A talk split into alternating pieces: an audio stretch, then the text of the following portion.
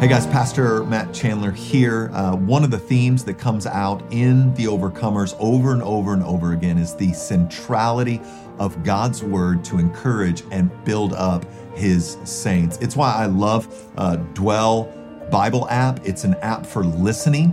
I kind of use it in the margins of my day. I like to listen to, depending on my mood, Mark or Felix, throw on some ambient music, and then in my truck or in my study or in a few minutes between this meeting going into that, soak again in the Word of God. They've given us kind of an awesome deal here for a yearly subscription. If you go to dwellbible.com/overcomers. They're giving us 25% off an annual subscription. So if you're looking for more Bible in your life, in the margins of your life, not just kind of traditionally listening, but listening while you work, listening while you drive, I couldn't recommend the Dwell Bible app more highly.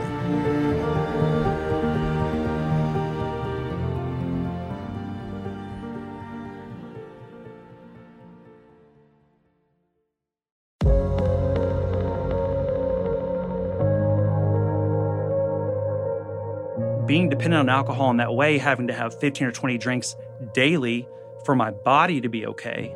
I mean, there was a couple nights where I had seizures in bed, and Lindsey was literally having to lay on top of me and hold me down as my whole body was shaking. My lies to myself had become so bad and so outrageous that I didn't think it was because of alcohol. I thought it was anxiety. I'm just having these panic attacks. I did not link it. I mean, it was delusional.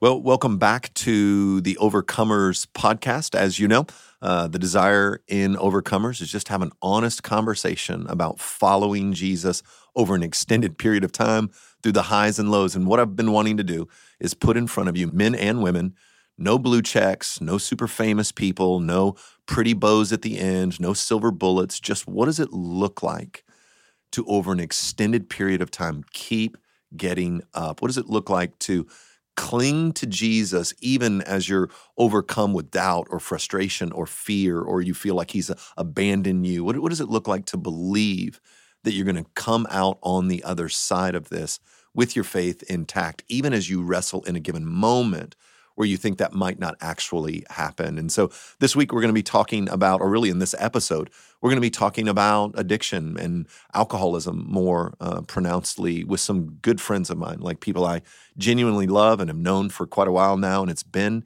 and Lindsey Eenigenburg, and I will not attempt to spell that on this Please don't. Podcast. I won't do it. Yeah, so. I won't do it. So I'll set up our time together like this.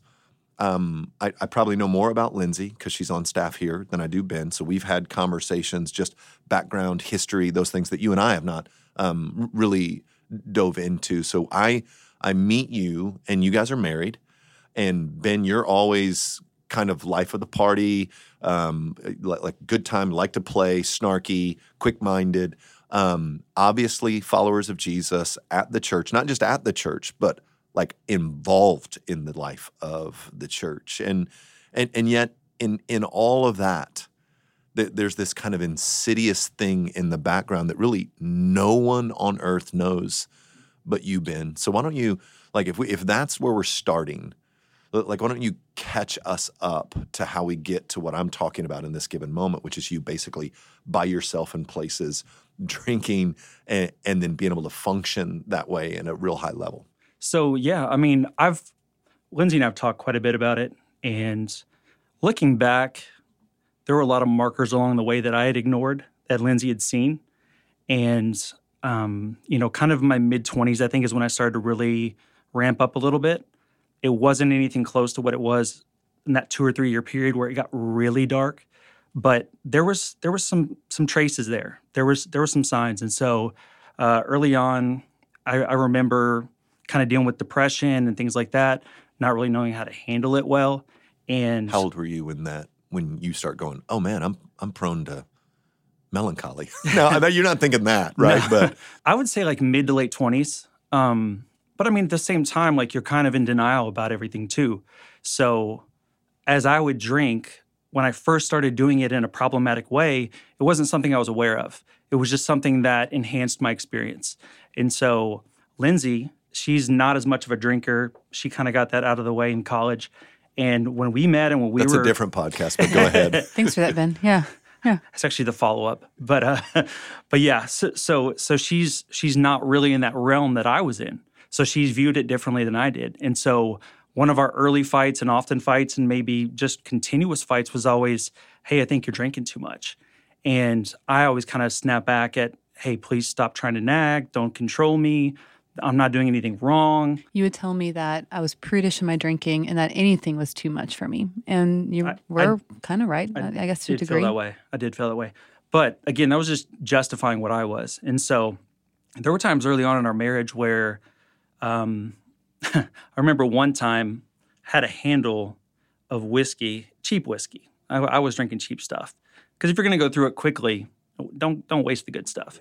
And so I had the cheap stuff, and I just bought a big bottle. And I think it was the next day, she had found it up in our cabinet, and it had like a few inches left in it. And I made up some elaborate lie about the workplace, and we have kind of like a little happy hour room, and I took some there and did this and that. You know, just I lied so much, even early on, about my drinking. And I think I was lying to me just as much. Sure. Because I didn't think I had a problem. That was kind of the early steps that we were running. And then when we got into our 30s and things were kind of hit and miss, I had a few years where I was running all the time. I was healthy. I was eating well. I didn't really crave alcohol that way. So like I didn't drink throughout the week. I would only drink on the weekend for like football, stuff like that. So I had a more of a healthy, even though it was still on the bingy side, it was more healthy than it became. And we finally did get to that point where we had, I would say, 3 to 4 kind of trauma experiences within a 4-month stretch. So her dad got diagnosed with pancreatic cancer. And for whatever reason, I had to turn to the bottle for that. Lindsey, who was handling obviously much better, she was just a stronger person in that way.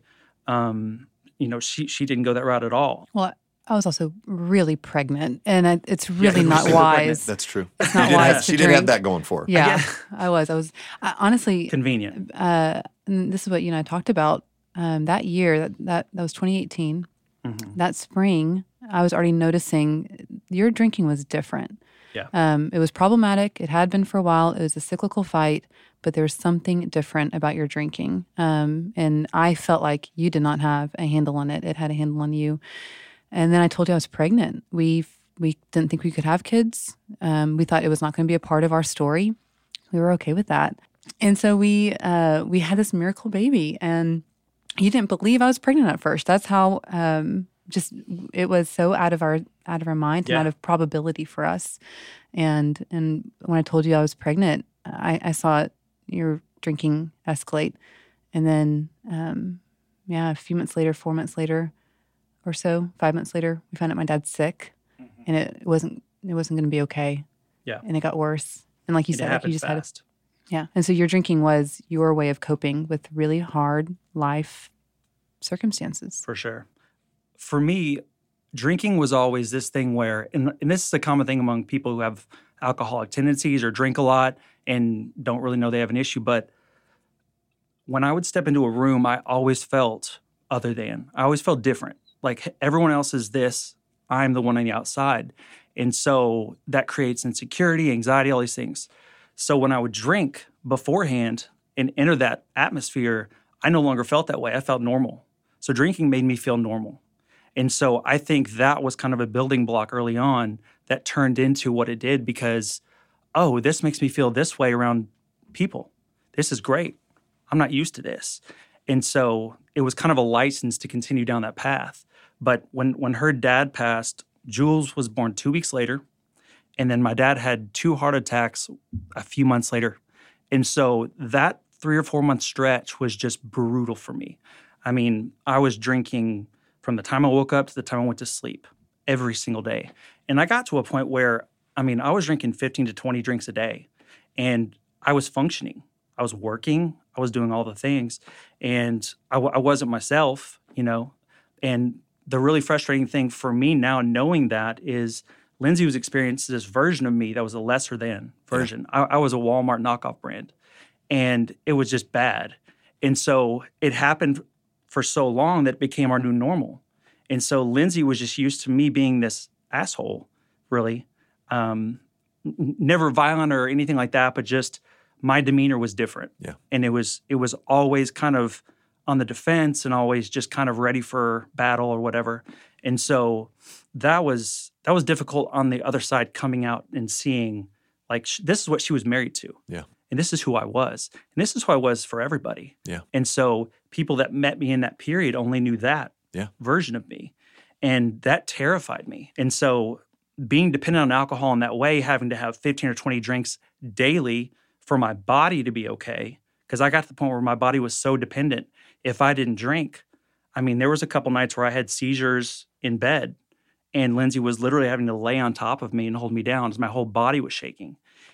My lies to myself had become so bad and so outrageous that I didn't think it was because of alcohol. I thought it was anxiety. I'm just having these panic attacks. Yeah, I did not link it. I mean, it was delusional, but that's what it was.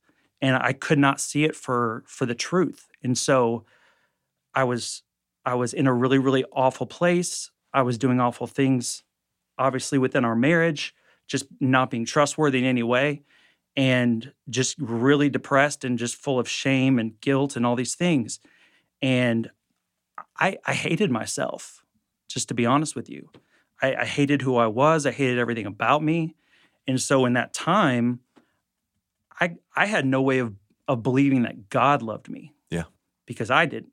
Did you have any relationship with the Lord at all in this moment? Like, are you praying during this? Yeah. So prayer was definitely in the mix. But beyond that, I mean, my belief in those moments, in those dark moments, in those clouded moments, just not ever being sober-minded, was, he doesn't love me. Why would he? I don't. Yeah. I don't know how anyone else would. And so I'd kind of gotten to a point where I felt like everybody was against me and not for me, including God. And Lindsey, she went on a work retreat, and she was gone for, I think, 3 or 4 days. And so I was watching Jules and was taking her to school in the mornings, picking her up, all that stuff. Jules and, was 10 months old. Okay.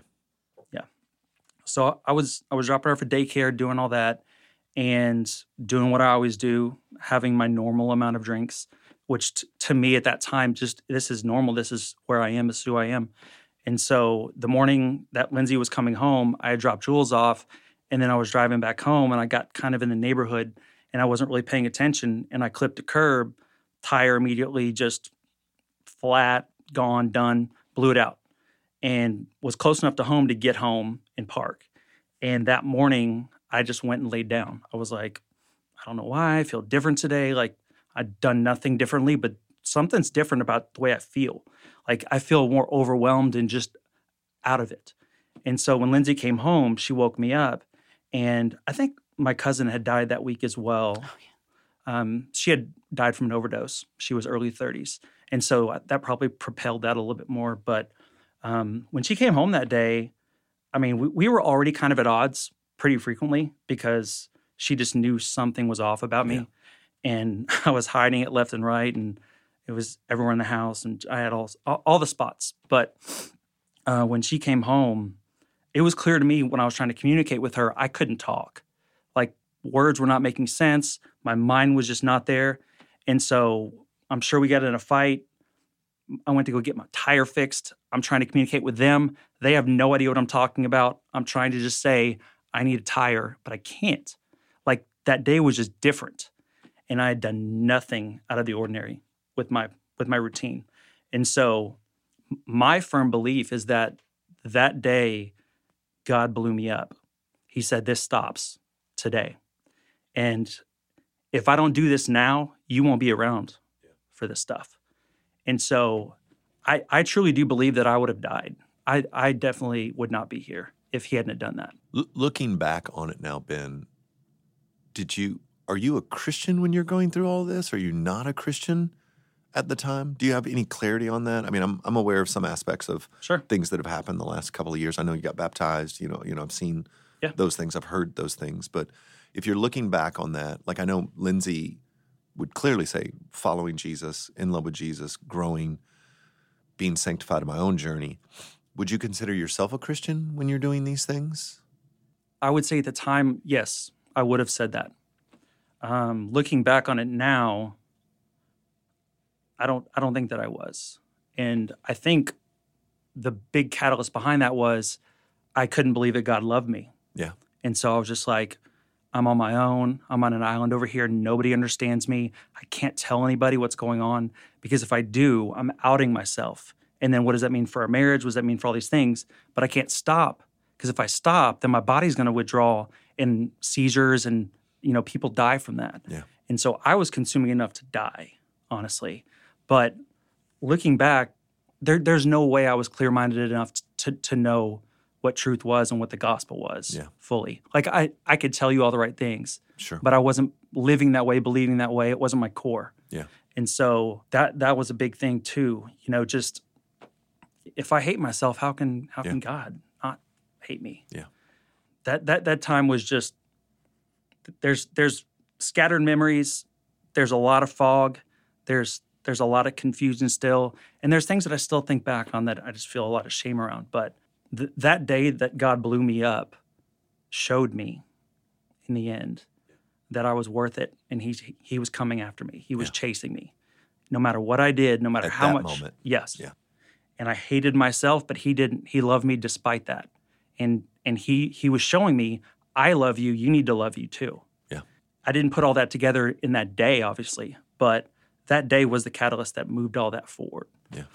And Lindsey, I'd love to hear from you a little bit. This is a completely different journey for you. This is came to know Jesus, began to follow him. You guys meet. Ben is funny and engaging and clever, and this is the version of him that you met and fell in love with. He's saying, I know Jesus. I go to church. The two of you get married. And now you're in this space where your husband, this man that you've said yes to, is at home something very, very different than everyone else is experiencing him.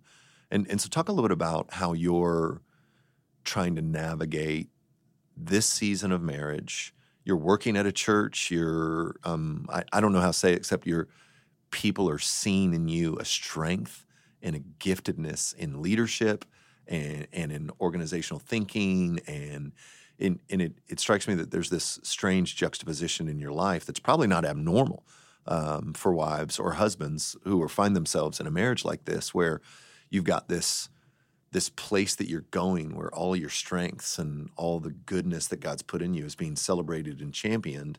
And then at home, your experience has to be the exact opposite, but I don't want to put words in your mouth. So talk a little bit about, especially what I'm looking for is, what does your relationship with Jesus look like in the juxtaposition of the season where we're all saying, goodness sakes, this young woman is gifted, and trying to put you in a seat where those gifts can grow and flourish and come to the forefront, maybe even in your own mind and heart. Yeah. I think I've learned to compartmentalize. That's probably why I'm good at my job in a lot of ways. Some parts and aspects of my job require it. And what I did not, I mean, maybe just knowingly was doing was I was compartmentalizing. Work is safe. And it was more clear cut than my home life. Our home life was. Our home life was at best not a pleasant place in this season, and at worst, a dreaded place. And that wasn't what I was experiencing at work. And so work was a reprieve in a lot of ways. I was able to be confident, feel useful, have just more control. Maybe I don't. Maybe y'all just give me the illusion because it's just easier for everyone. But and I had no control at home. And the more I tried to control, the worse it got. So Ben made this comment earlier. Alcohol, his drinking, was the fight that we always fought, even from dating. I was just never comfortable with the amount of alcohol he consumed and the frequency.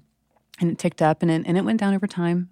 But I was constantly finding myself praying the prayer of God, just make alcohol so distasteful to him, like make it bitter, churn his stomach when he consumes it. And maybe I wasn't using those kind of words, and my prayers were far more gritty at times, but I was regularly praying that, asking for God to just give you freedom from it, give us freedom from it, heal you from it. And to your point, Ben, I also did not know what was going on. You were very convincing that you were experiencing a great deal of anxiety, and I didn't know what anxiety looked like, not to the degree that you were experiencing.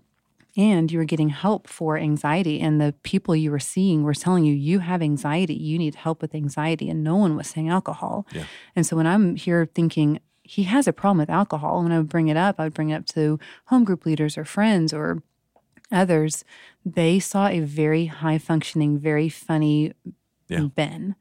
He was really good in social settings to look just like everyone else. And we also found ourselves in situations socially where people just drank. It wasn't abnormal. So I always felt like I was not believed, and maybe I was a little crazy. And anyways, so my prayer life was often, I can't solve this, but God, you can, or will you, or can you? Like there were parts in my own prayer life I was really doubting, are you hearing me? Am I wrong? Then change me if I'm the person that needs to be changed. Help me feel more comfortable with this. And then increasingly so, our marriage, our home life was, it was dreadful, and work wasn't. And so I preferred it here. Yeah. I did get to a place where I felt like I couldn't share, I couldn't speak up for fear of what would that do for me reputationally. Yeah. What would it look like for the newly executive director, to share that her husband is experiencing such difficulty, and it was sinful, and it was or embarrassing or shameful or whatever it was, what was going on. I had a lot of pride, I think, in not being able to share. So, and so you get home from either exec offsite or staff. It was staff retreat, and we get home, and you'd left Sweet Jules with Daddy, and you come home and he's on the couch and the car's busted. And is that ground zero for this thing busting open and starting the journey towards some healing? Earlier in the year, after Ben's dad had his heart attacks, Ben witnessed his dad have a heart attack, and it was traumatizing. And it sent Ben down a different path that we had never seen before, and I begged him to get help, and so he agreed to go and do outpatient. And so for, 6 weeks? 4 weeks, 6 weeks? Something like that. You did outpatient and worked with you. You were able to confess to your work, I need help, and you were able to figure that out. But it wasn't inpatient. It was outpatient. And for a while you didn't drink, and then you picked it back up again, and it got worse. And what we're realizing in alcoholism is when you do have alcoholism, when you are an addict in that way, and you go for a while without drinking, the next time you drink, it's always worse. It's always, you pick back up and it gets worse. And is that when it gets really secret? I mean, I guess there's always some aspect of hiddenness. Does it get secret, even more so as you finish up some outpatient? And then are you feeling the need in that moment to get even more secretive about it?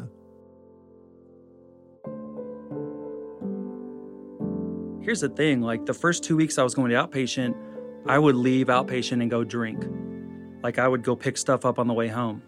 And so the first 2 weeks, I'm lying to myself. Everything to me is just anxiety. I don't have a real alcohol problem. And so I'm in these rooms with people who are going through other things, and I'm so on edge. I'm literally having to stand up, walk around. My body just feels like it's vibrating all the way through me. And so in my mind, I'm like, man, I got to go drink. This is going to fix it. And so I would go to outpatient, and the first 2 weeks were just a wash because I would immediately hit goody-goody on the way home. Mm-hmm. And then there was a 2 or 3 week stretch where I didn't drink at all. And I remember man, this sucks. I wanted to feel altered in some way, and I didn't. And so I just felt like this boring, stripped down, generic version of myself. And outpatient honestly didn't do me any good because I was not committing fully to it. Yeah. And so I was just kind of checking those boxes and I was just there. But, you know, I don't knock it. I think people can get a lot out of that. I think there's probably a lot of people out there that if they're walking into that situation and they're committed and they're set on getting right and getting clean and sober, it's probably going to be a really good step for them. It just wasn't for me because I was half-assing it. Yeah. I wasn't in. Yeah. I didn't think I had a problem. And then is you standing at the discount tire counter, wherever it was, yeah, trying to talk about tires, you know, I mean, I know Lindsey well enough to know that can't be a good moment. Her waking you up, unable to communicate, car broken, you have baby girl. Is the counter at discount tire or wherever you were, is that where you're like, you know what, I really do. This is not anxiety. I've got a problem. No. You came home worse than when you left. And I don't know if I, while you were gone, I had reached out to different people to finally just say, this is enough. And because you had gone through outpatient earlier in the year, I think I had given myself permission to share with certain people, loop them in, let them know that something was going on. We knew alcohol was an issue. Anyways, you came home worse, and I videoed it. And that was the first time I took a video of what I was experiencing. Okay. And because I did not want to seem dramatic and make the wrong call. This was going to be a serious call. Yeah. I took that video and I shared it with two trusted people. One was a counselor who had been walking with you and to some degree you had been honest with.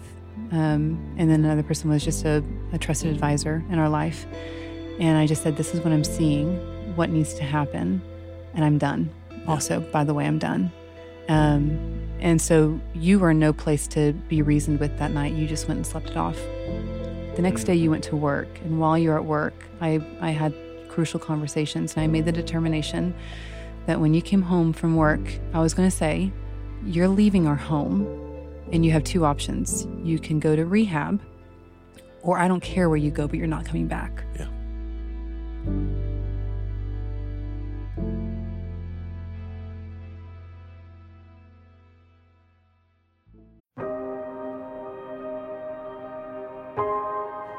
One of the ways we're able to bring these stories to you is by partnering with organizations that I've grown to trust and appreciate and love over the last couple of years. Dwell, the Dwell Bible app, if you followed my ministry, you know I've mentioned it before. It's just one of my favorite tools, like in my own devotional life, in my own study life, to find more ways to hear the Word of God, to absorb the Word of God, to have the Word of God top of mind for me. And so I've used it devotionally. I've used it in regards to just, I'm currently studying the book of Daniel. And so all day today, I've had the Daniel read by Mark with ambient music in the background playing on my phone in my truck as I, walked outside a little bit earlier this morning, just finding ways to have the Word of God absorbing into my system. And the design, the beauty of the app, the various kinds of music that can play under, the accents that can go to. There are so many aspects of the app that could serve to stir your affections for Jesus, depending on preference and desire. Dwell is offering listeners of the Overcomers 25% off a yearly subscription. All you have to do is visit dwellbible.com/overcomers, or you can click the link in the show notes to receive the discount.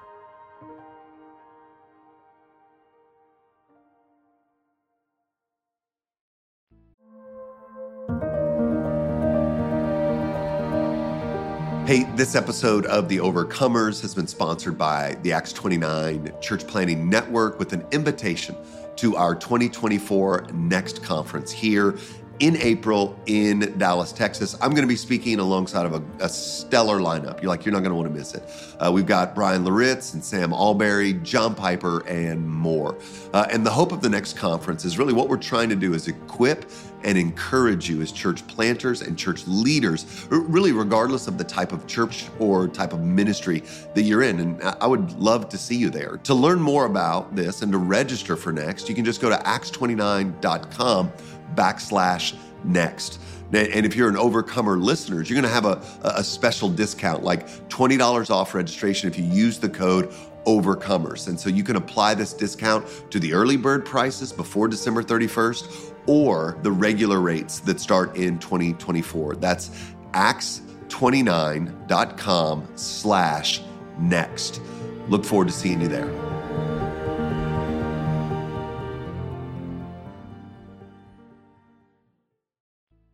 It was probably one of the worst nights of my life. Like she said, I couldn't be reasoned with. I didn't think I had a problem. The craziest thing is this. So we end up calling around. We find Sante, which is located out in Argyle. Love them. And they're like, yeah, we can do 30 days. And so in my mind, I'm like, I'm going to be out of my house for 30 days. This is crazy, right? And I get there. Well, actually, back up. So we find out we're going that morning. I call my work. Saturday morning. Yep, Saturday morning. I let my work know, hey, I'm going to be out of business for a little while, out of pocket for next 30 or so. Thankfully, I have an amazing boss. He's a believer. And he's like, yeah, do what you got to do, man. So what I had to do, though, was, again, knowing I was going, I think we were going around like 10. I was like, I'm going to go pick up some snacks so I can bring some stuff in with me. And, of course, I go straight to the liquor store. And I drank 3 or 4 those little airplane bottles. I'm like, I got to get this in before I go. And even on our drive there, in my mind, I'm like, I don't know why we're doing this. I don't have a drinking problem. Like, that's how delusional I was. I was completely severed from logic in any way. And getting there and then being surrounded by those people and just seeing, wow, like, I'm not the only one. Yeah. That let me kind of let my guard down and be like, okay, I can be honest here.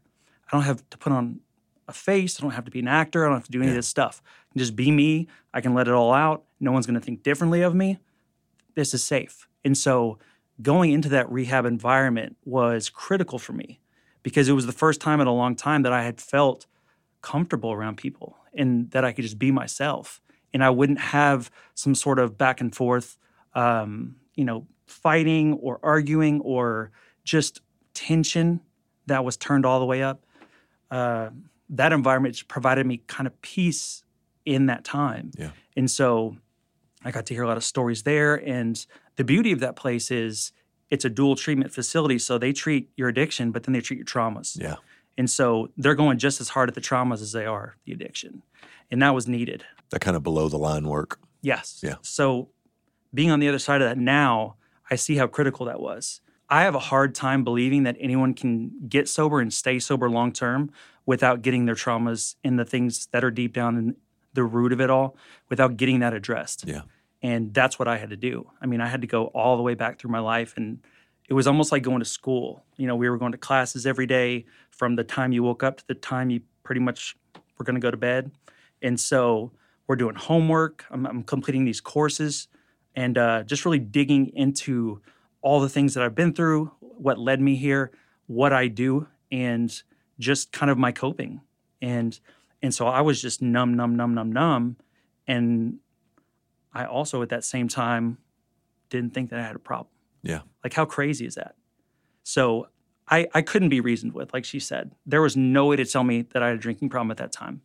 But once I started to kind of clear up a little bit and my mind started to come back, I was there, and they could have visitors on Sundays for a few hours at a time. And Lindsey would come, and she'd bring Jules, and she'd just kind of hand me Jules, and then she would just stare daggers. And it was just tense. Yeah. And so I'm learning how to not drink and how to cope with my emotions soberly, and I'm also doing that in a situation, in an environment where I have no idea what I'm leaving to when I finally get out of here. Yeah. I don't know if I'm coming home. I don't know if I'm going to have a wife. I don't know if I'm going to be raising my daughter. Yeah. It could have ended in two very bad ways. I could have easily died, and there's another man with my wife and raising my child. Or I could have just continued down that path, and God didn't intervene. Yeah. And just kept going.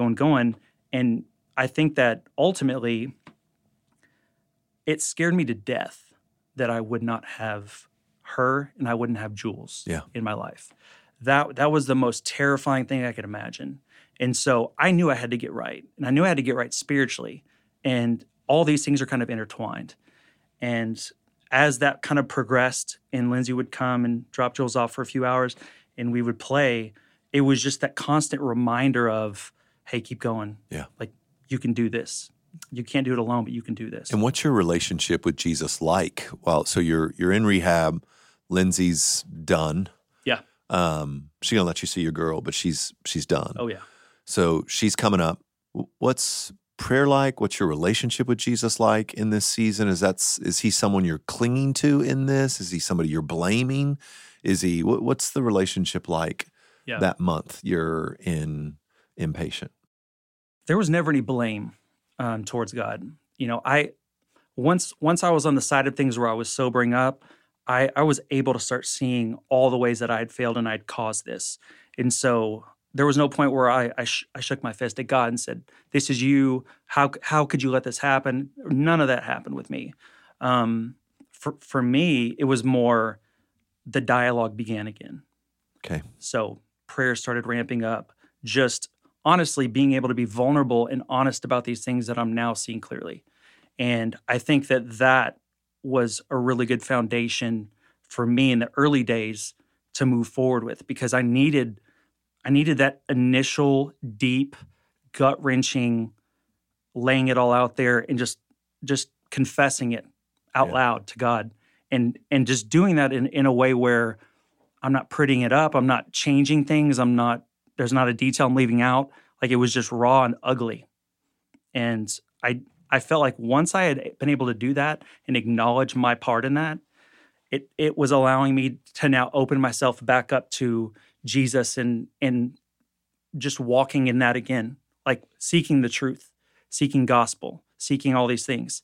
And I couldn't do that when my mind was altered in the way that it was. And so, like I said, I thought I was a Christian. Yeah. I thought I was saved. I was a churchgoer, and you yell at people every Sunday about that. But I do.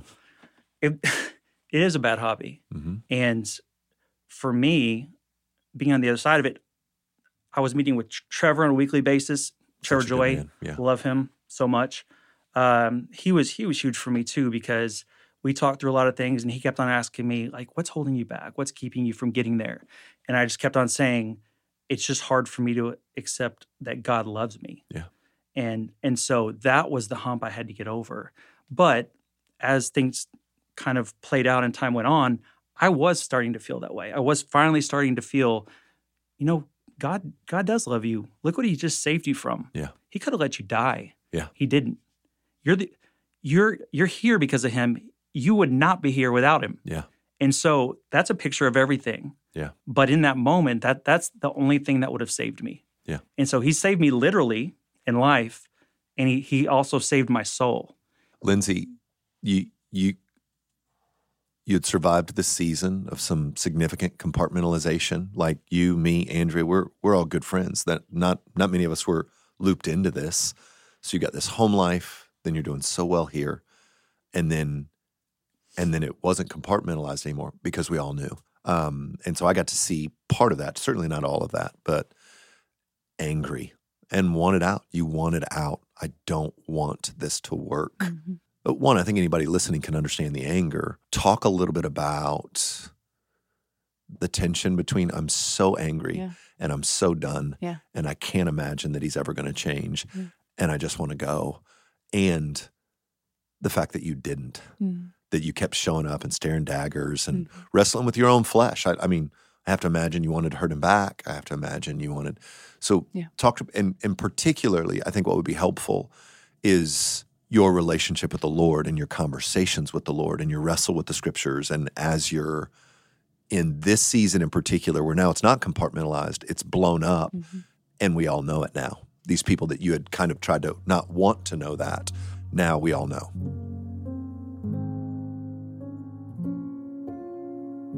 The anger wasn't so much about Ben drinking, because that was always a part of our relationship. The anger was I felt so abandoned by him. Yeah. And I think I've just made my way in this world not needing another person, not needing to be dependent on another person. That dependency is really terrifying for me. I love being depended on. I do not love depending on others.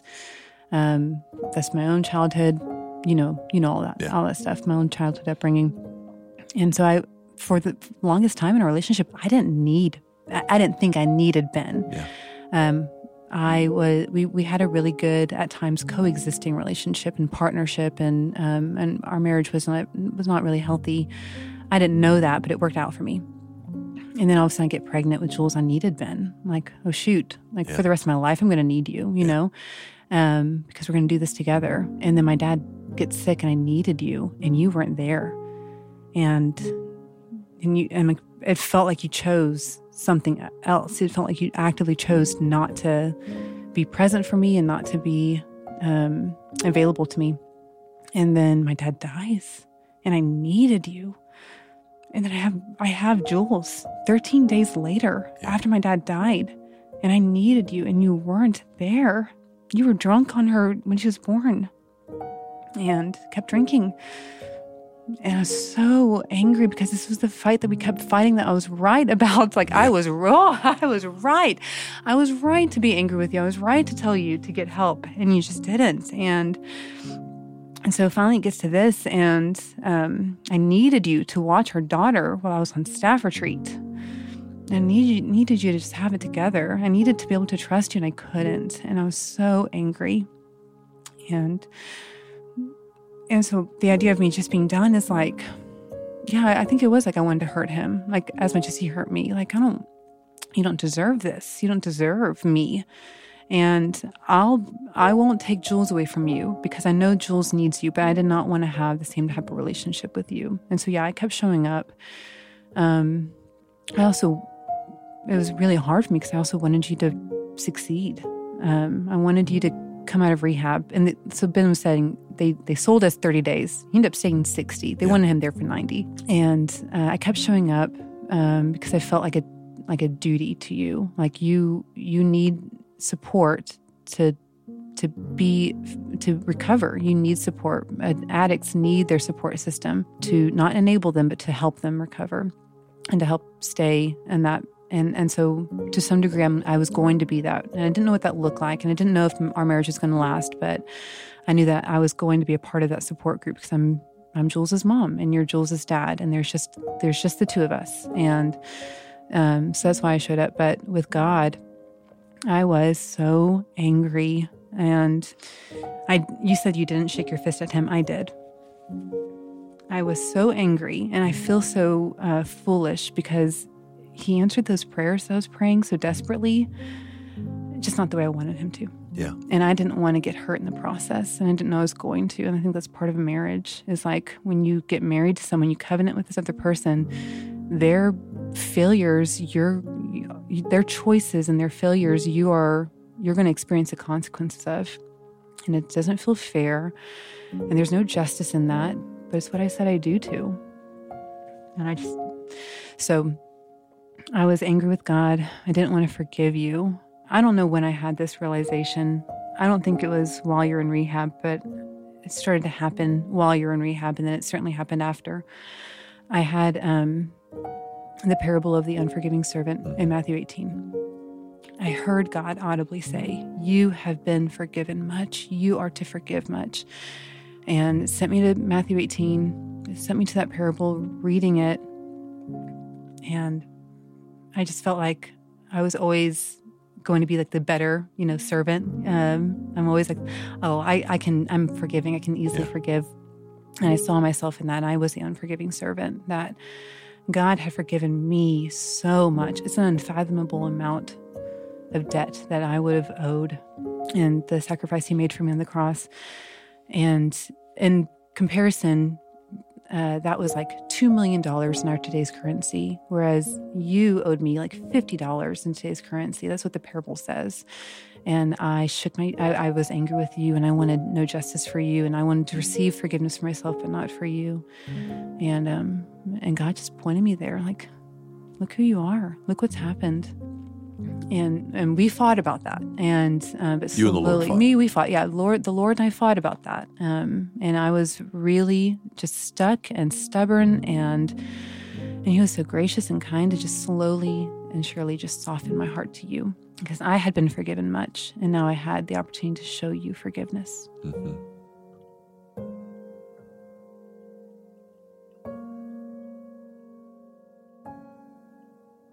So we get to the end of 60 days of rehab. You're doing below the line work, like stuff in your heart, stuff in your spirit, which is really painful stuff.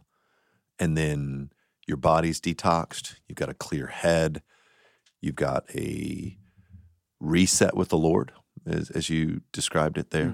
A desire, like I need to orient my life around Him. And then was it in that back 30 days where you began to see Lindsey soften towards you or soften towards the marriage? Or was that, I got out of rehab and I still wasn't sure where I was going?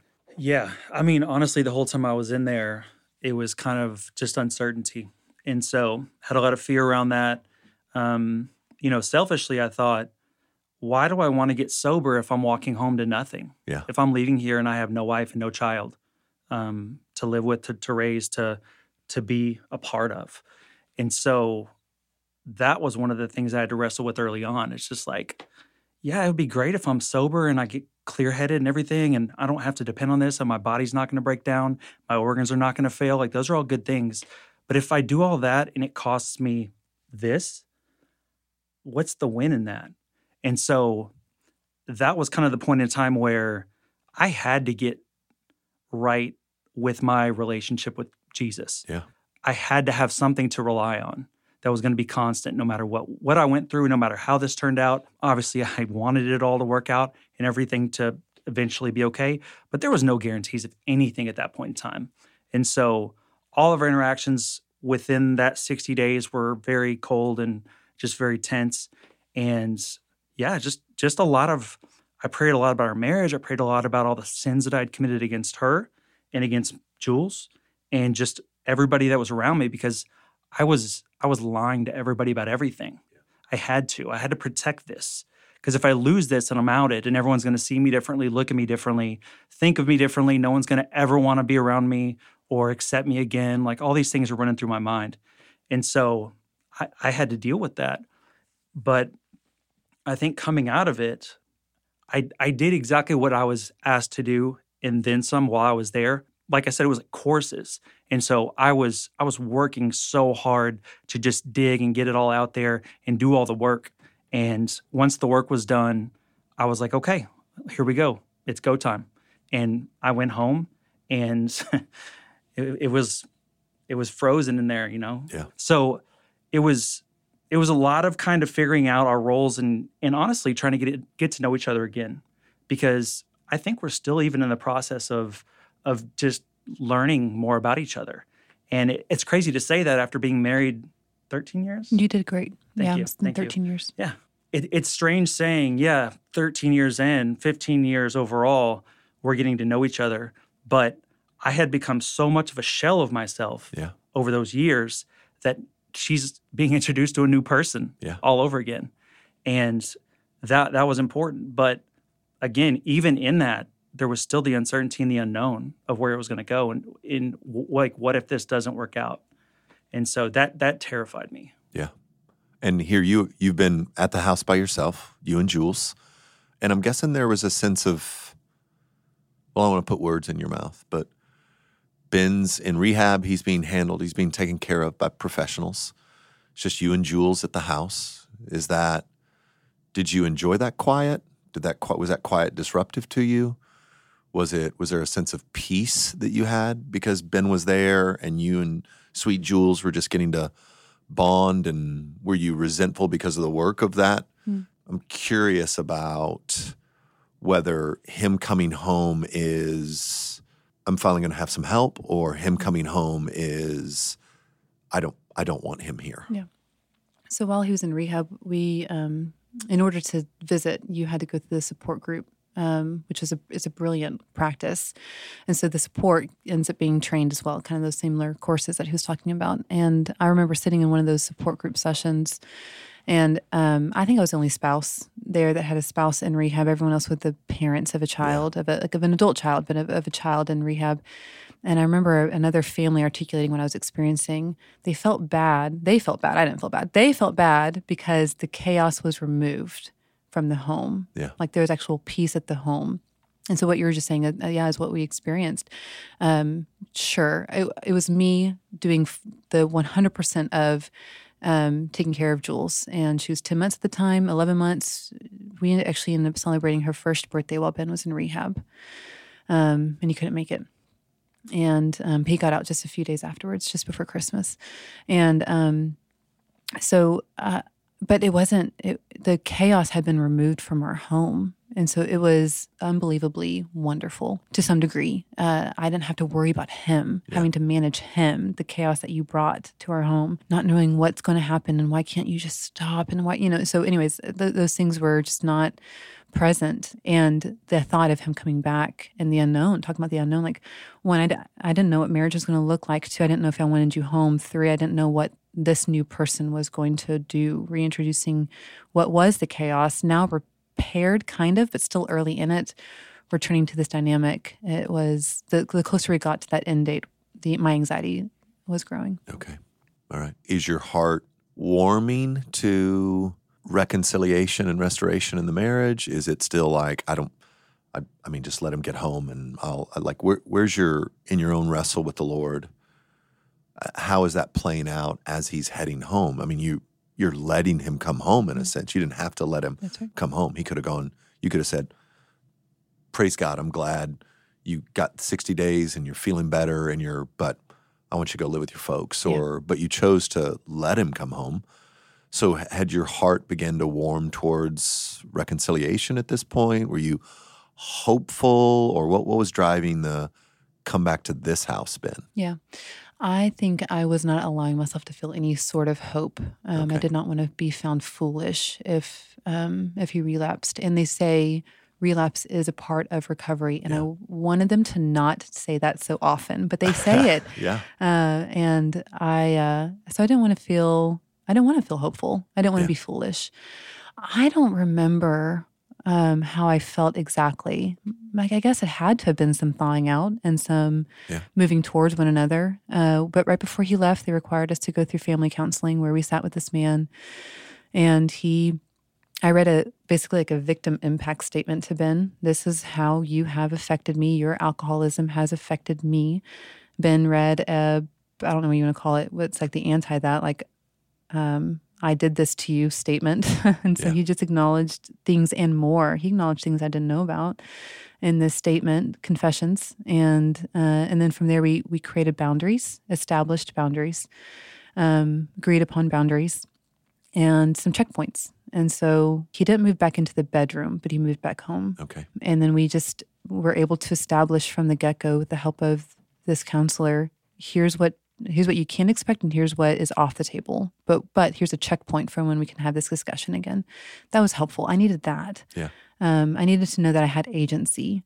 I needed to know that divorce was on the table. Yeah. I did need that. I did ask permission from Brian, who was a pastor at the time, my boss at the time, an elder at the time. Do I have permission to divorce him? Or what would that look like? And like biblically speaking, you know. And I needed to know that that was on the table, so that I could choose to let you come home, and I could choose to stay in the marriage. And that's what I had to work towards. Ben, I'm so curious about, you know, again, I've got more distance from you than I do Lindsey, because she works here, but you seem to me, and maybe this is just the real version of you that I'm getting to know. Yeah. You seem much more awake to the things of the Lord, and much more awake to a desire to be a godly man. And it appears, again, I have distance, maybe this is not it, that's moved beyond, oh shoot, I want to make sure Lindsey doesn't leave and I get to be here with my daughter. As you've come out of recovery, and we're how many days sober now? 3.5 years. 3.5 years sober. October will be 4 years. Man, that's amazing. 4 years sober. Talk a little bit about looking back, how the Lord's brought you through, kind of where you are in this moment in regards to the whole thing, in regards to recovery, because we don't drink anymore. I mean, we're not drinking anymore. And then even, you know, for people who are listening, drinking it's a freedom that if you're free to enjoy, you could, but it's also just not something to play lightly with, or to make small of, because it does have, if you're not careful, it has a devastating effect. And so I always want to be mindful. You may be free, and I don't usually get preachy on the Overcomers. You might be free to enjoy, but you actually never really know what's in the room with you. You just don't. And my, Ben here, like super high function. I had no idea. There was one night I knew. That was the only time in all the years that I'd interact with you or run in with you that I had any clue, just one time. And so I would just be mindful as you enjoy your freedom that you don't really know who's there and how that works. So to be really careful with that, But I would love to hear, like looking back, here's how I see the Lord's hand in this, and this is kind of where Jesus and me are today. Yeah. So, I grew up as a preacher's kid, so all throughout my early adolescence and life, we were in the church. We were always around it. We were always hearing about it. It was one of those scenarios where, for someone who was saved early on, it's an ideal environment. So good experience. Correct. Like some people say, a preacher's kid, and it wasn't a good experience. Yeah, but you had a good one. So as far as my relationship with my parents, yes. Yeah. I got to see the ugly side of things with my dad because— obviously, there's always stuff going on behind the curtain mm-hmm. and going from church to church and all that. There was a lot there. So there was a little bit of baggage from that. But I would say overall, positive experience. But I've always been somebody who had to ask the questions.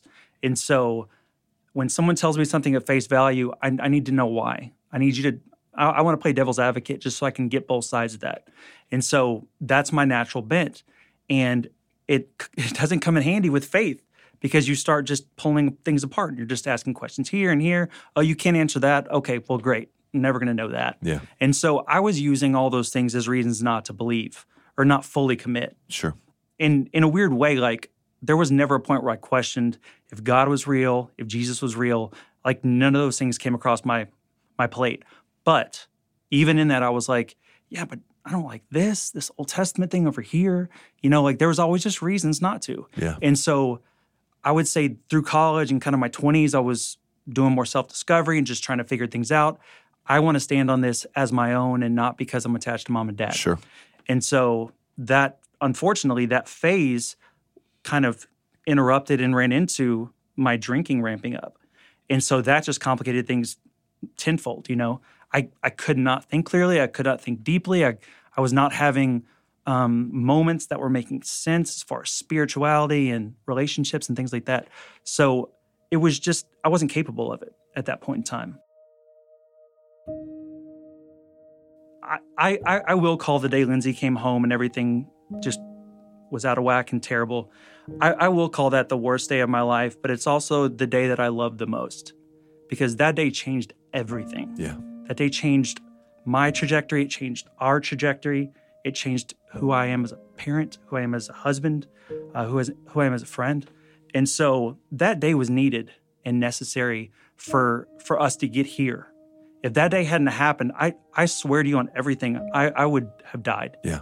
Because when I was in there, they told me I was an end-stage alcoholic. And so that opened my eyes. I'm like, wow. Like I had no idea it was that. Seizures probably should have given me some heads up. Yeah. But I was lying to myself about that too. So now, having seen all of that, all the collateral damage I created, all the lies, all the sin, all the shame, I was, in those times, I identified myself with shame. Yeah. That was who I was. I did not feel worthy of connection with anyone. I didn't deserve anything from anyone. I didn't deserve love, nothing. Now that I'm in this side of it, and I'm able to actually feel feelings and think things and actually have in-depth conversations and have some deep water to me. That has made my walk with Christ and just my understanding of things so much more beautiful because all of that bad shit led to beauty in the end. And it wouldn't have done that without God, without an intervention from Him. I will never, ever, ever not think this. The reason I was so out of it that day was because of Him. I did nothing different. Yeah. He said, today's the day. We're done here. Yeah. Yeah. So now it's funny because even in the boring moments, I just appreciate things. Whether it's just sitting on the couch with Jules or even just driving in the car and I feel good, I'll sit there and go, man, I'm recognizing this. Like, thank you. Yeah. Thank you for giving me this. And so it makes me stop down and appreciate just the mundane. Yeah. Because it's not that chaotic lifestyle I was a part of before. It doesn't involve the worst version of me existing at this point. You know, I can say that's a past version and feel confident in that. And I know that's not everyone's story. And I know it's difficult for a lot of people. A lot of people need AA every day or recovery every week and those types of things. I'm all for that. And I would champion that, you know, to the end of time. But for me, there became a point where me talking with God, I'm like, when is this coming back? Yeah. Like I was just waiting for it. And it never did. And so I feel like he healed me. And like I said, just the beauty in all the little things now. My eyes are open. The veil has been lifted. All that's gone now. And now I can just have a relationship. Yeah. And it's he's seen me at my worst and he saved me at my worst. Our relationship is something it's never been in the past. And so, man, I wouldn't be here without him. Yeah. And it's amazing. Yeah. I love that.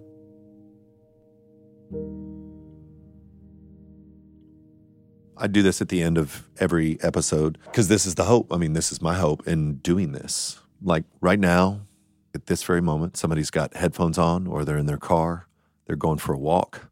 They're, I don't know if they're on a plane and they downloaded this episode and they either are listening to this episode as a part of kind of the batch that we released or they saw in the title, addiction or alcoholism. And there's some personal attachment to it. They're a spouse or they are the one who is in that space where they're maybe where you were and you're like, man, I don't think maybe this is the problem. I think maybe there's a different problem and I'm drinking, but that's not, everybody's telling me that drinking's the problem, but maybe it's something else. And I want both of you to do this, Lindsey, so I'll give you a heads up to be thinking and knowing that what you're going to have a supernatural breakthrough from the Holy Spirit to even let an addict hear this in a way that would be helpful, but trusting that the Spirit can do that. What would you say to a man or a woman who they're the ones hiding and drinking, they're the ones managing life with alcohol, drinking 10, 15 drinks a day just to get through and feel it's just kind of normal, or maybe not normal is the right word, but this is like what would you say to somebody who is listening to this like right now? They're hearing my voice. They're about to hear yours of how to maybe consider getting help in this season. That's a great question. I mean, first and foremost, Jesus has to be in the mix. In my opinion, I know that there's probably people that are not saved that do get right and all that, but they're not experiencing the fullness of the other side of it. That's right. And so that first and foremost needs to be at the top of the list. Beyond that, I mean, markers that are ignored constantly are, hey, are you drinking alone? Are you a former social drinker that now drinks by yourself, that hides it, that has to do things in secrecy, having to take cash out to pay for things like that? There's all these little things that in your mind you justify and you have a warped view of. You're just not capable of seeing it for what it is. And so if there's any secrecy, if there's any hiding, if there's any lying, if there's any aloneness in your drinking, those are huge red flags. And the best thing that could ever happen to you is to get found out. Yeah. It's the worst thing that you'll ever experience, and it's the best thing also. Yeah. The opportunity, I think, that's here right now is you don't have to be found out. You can let it be known. Yeah. So in most cases, you have to get busted. It's what I think is called a severe mercy. But the ability to rebuild trust on the other side, which and if you're an addict and you're listening to this, you can't even fathom this. And I'm just trusting that the Holy Spirit will do something here. Like to out yourself goes a long way to those who are around you and who love you, who already see something or they know something's not right, but they're not quite sure what it is. Like to own, oh my gosh, I'm a mess and I need to get help. This is what I'm doing. You don't have to wait to be found out. You can actually own it in a way that I think is going to be really helpful as you begin to heal. And, you know, like we've said a couple of times in this podcast, heal both what I would call below the line or those kind of roots that led to the addiction to begin with, and then the addiction itself, kind of the physiological, neurological bends that occur in addiction. Now, Lindsey, maybe that person isn't the addict. Maybe they're, again, on a plane, sitting on a dock, looking out at a lake. They're running their favorite trail right now. And even them being alone right now is them just trying to survive this, the pain of this loved one that has either completely betrayed them or just refuses to get help when it's clear to the husband or wife or brother or sister or mom and dad that this is a significant issue and nothing I can do is going to wake them up. Or maybe you feel like you want to speak to more, I don't think I'll ever be able to forgive them, or like wherever they are in that spectrum, what do you feel like prompted to say to the spouse or the dad or the mom or the brother or the sister that's kind of on the other side of addiction? First, I just want to say to the person who might find themselves in similar shoes as me that I'm just so sorry. I know that that is a very unfair position to be in, a really painful one. It's been said the addict chooses their choices, but they don't get to choose their consequences. But for the loved one and their support, you don't get to choose any of that, and yet you also experience consequences. And so it is unfair, and what you're going through is really hard, and I'm just so sorry. I would say reach out for help. I didn't do that, and there are plenty of reasons why maybe I didn't do it when I did. But if you are experiencing a loved one who's going through the throes of addiction, do reach out for help. Reach out to someone that you can trust, who might be able to help you see if you're seeing things correctly and then form a plan. I would also say make sure that you are finding ways to care for yourself, establishing boundaries so that you don't get entangled in their addiction, in the throes of their addiction, in the chaos. I know that's easier said than done, but do find ways for you to receive support, you to receive care. Don't let yourself be forgotten about or even taken advantage of. And then lastly, and this isn't said lastly because it's the least important, in fact, it's the most important, I would just say pray. Continue to pray for your loved one. I know I said this earlier that I felt like my prayers were not being received by God because I didn't get to see the activity that he was doing.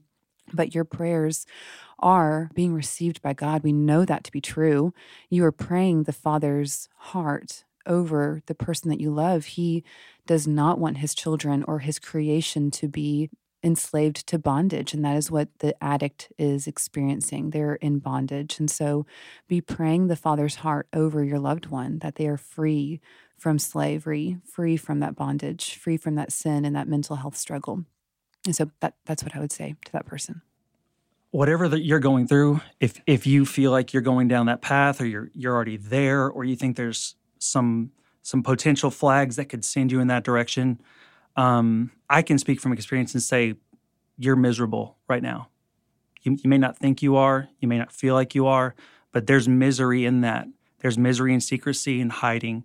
And the most incredible thing you can do is confess that, walk with people in that, and you'll see the freedom on the other side is just so beautiful. Yeah. There's so much there. There's so much grace there. And I was received in ways that I never expected from so many people, you included, where I just didn't know what I was walking out to. Yeah. I got back in the real world and I'm like, so who's with me and who's against me? Yeah. You know? And you kind of just operate like everyone's going to be against me because now they know all my stuff. Yeah. And all my worst parts. And everybody came to me in love and just welcomed me in. And that's just a true picture of what Christ does with us. And so if you're in that stuff, man, say something to somebody. You're not the only one going through it. Yeah. There's so many of us out there. And the reason you don't hear much about it is because people don't want to talk about that. That's right. You know, we all want to have this version of ourselves that everybody sees at church or at work or whatever. But that's an exhausting place to be. And there's no joy in that whatsoever. Yeah. And so just say something, man. Just reach out, man, woman, whatever's going on. It can get better. If he can save me from this, he can save you from this. And he will. Yeah. If you believe in him, you trust him. I fully believe that anyone that's in that position can be fully healed by Christ. So I'm curious now, because we're out of rehab. We are living in the same house. We are clean, almost 4 years clean. But I know you well enough to know, like, it's not done. It's not fixed. It's not like you moved past it. It's like it's a part of your story. So what is day in, day out, following Jesus, loving my wife, loving my daughter, working my job, still get stressed, still can have some anxiety. So how are you continuing to pursue the Lord as this is part of your story? It's not like I said, you didn't get past it. It's like a part of your story. So how are you continuing on to maybe grow into health, grow into maturity, grow into – this might be great to hear from both of you on this, but Ben, why don't you start us? How does that look in this season? We're always going to have one of those marriages that is marked by this time. And like you said previously, like, no one's guaranteed to have that on the other side. But I would say, honestly, more than anything, it's just a gratitude that I've never felt before. And so, counseling is a part of that. I've got some stuff lined up there, always praying about it. I mean, every day that I go to bed, I thank him for getting me through that day, even if that day is not something that's even causing me issue as far as drinking and such. But I just say, Lord, thank you for today. Thank you for me going to bed another night without any alcohol in me, without any of the chaos that created, and without all the sin and shame.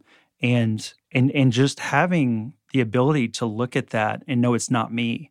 That's part of who I've been and who I was. But that exact version of me no longer exists. Yeah. And so what I want to do is, as I continue to heal, as Lindsey continues to heal, as our marriage continues to heal, just honoring what the Lord has done. Mm-hmm. And just every single time I get the chance, saying, thank you. Like, that couldn't have happened, but it did. Yeah. It could have easily not, but it did. Yeah. And so my prayer life looks so different nowadays than it used to. I'm going to probably have depression my entire life. I'm probably going to have anxiety my entire life, but I'm not defined by those things. Christ defines me. That's right. Those things are just things that I deal with. And so things are not perfect. Things are never going to be. And kind of the fun now is, and now that I can actually see things and do things clearly, and I can communicate and have depth, like, that's been fun for us to kind of get to know each other again, and learn things about each other, and just learn how to be husband and wife in a biblical sense, and honor each other in that way. And so I firmly believe that if you are on the other side of this thing, definitely continue getting accountability, counsel, whatever that looks like, medication. I take medication for anxiety and stuff like that as well, but those don't define me. Yeah. And so that's huge for me, and I think that knowing that in my core makes it so much easier to not even think about a sip of alcohol. Yeah, I think for the first time in a long time, because you haven't been an addict all your life, or at least an alcoholic all your life, you're actually capable of getting the help that you've needed. It was impossible for you to gain tools to help fight against compulsions that were unhealthy. It was impossible for you to gain the healthy coping mechanisms, but you have that ability now, and that's what we're working on. So alcoholism, I pray, is behind us. Like I said, they say relapse is a part of recovery. I believe you are a recovering alcoholic, a recovered alcoholic, a recovering addict, and so that's a part of your journey and ours. But you have a chance now to actually gain the tools, and that helps with the healing process, which I'm excited for. I'm grateful for. And then, Ben, I just want to say to you, just here, I am so proud of you. It is a huge and significant thing, what you have been able to do, being sober one day after being an addict and an alcoholic for a prolonged period of time. That is significant.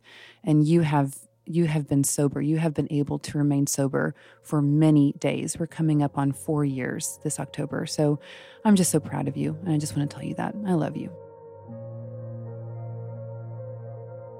Well, it's been a beautiful thing to be an outsider and be just close enough to have known you before, to watch as it kind of blows up in everybody's face, to be on this side of it now, and to just watch you guys interact, you know, almost 4 years after, and the healing that's evident, the care that you have for one another that's grown. So it's a true story of the goodness of Jesus working in your life, and not all stories in that way, and yet yours looks like it's ending that way and then growing into all that Christ has for you. And so thank you for tuning in to this episode of The Overcomers. Just want to remind you again that what we're trying to do is show you that the struggle to cling to Jesus through the highs and lows of life, through the disappointments and brokenness, through our own foolishness, through that the grace of God and his love for us is profound. And if we'll just keep getting up, just keep turning our eyes to him, just keep clinging to him on the long journey home, we will find him to be more than faithful. We will find him to be present and good, and his grace bigger than we can imagine.